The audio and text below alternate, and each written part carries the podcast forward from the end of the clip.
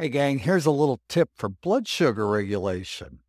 Now, let's say you've had a day and you've allowed yourself a little bit of a treat, and either you have spiked your blood sugar or you're worried about spiking your blood sugar.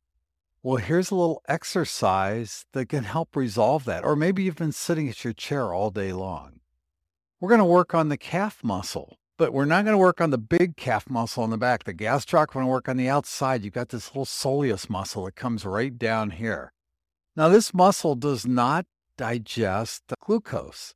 So when you activate the muscle, it gets the blood flowing. It helps to burn glucose. So what we want to do to bring our blood sugar down, we simply do heel raises, but you want to do seated heel raises. You're sitting at your desk working, whatever, and all you simply do is lift those heels, working that muscle and drop them down. Do it about 100 times. It's not really like it's a difficult exercise. It will amaze you. I've had some tremendous results with this. Little confession. Last week we had uh, cranberry bars, which is a special little treat we get at one of the local bakeries. And I was able to lower my blood sugar 30 points doing 100 reps of these. I've been testing it on and off. Most of the time, it, it can reduce my blood sugar anywhere from 10 to 20 points. Now, this does not give you permission to eat whatever you want whenever you want. We want to control our blood sugar. We want a normal, controlled blood sugar.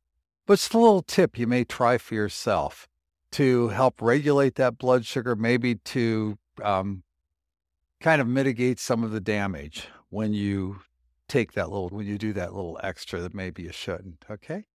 That's today's tip. Move well, stay healthy, be happy, live every day with passion, purpose, and live a long, fit, healthy, happy life.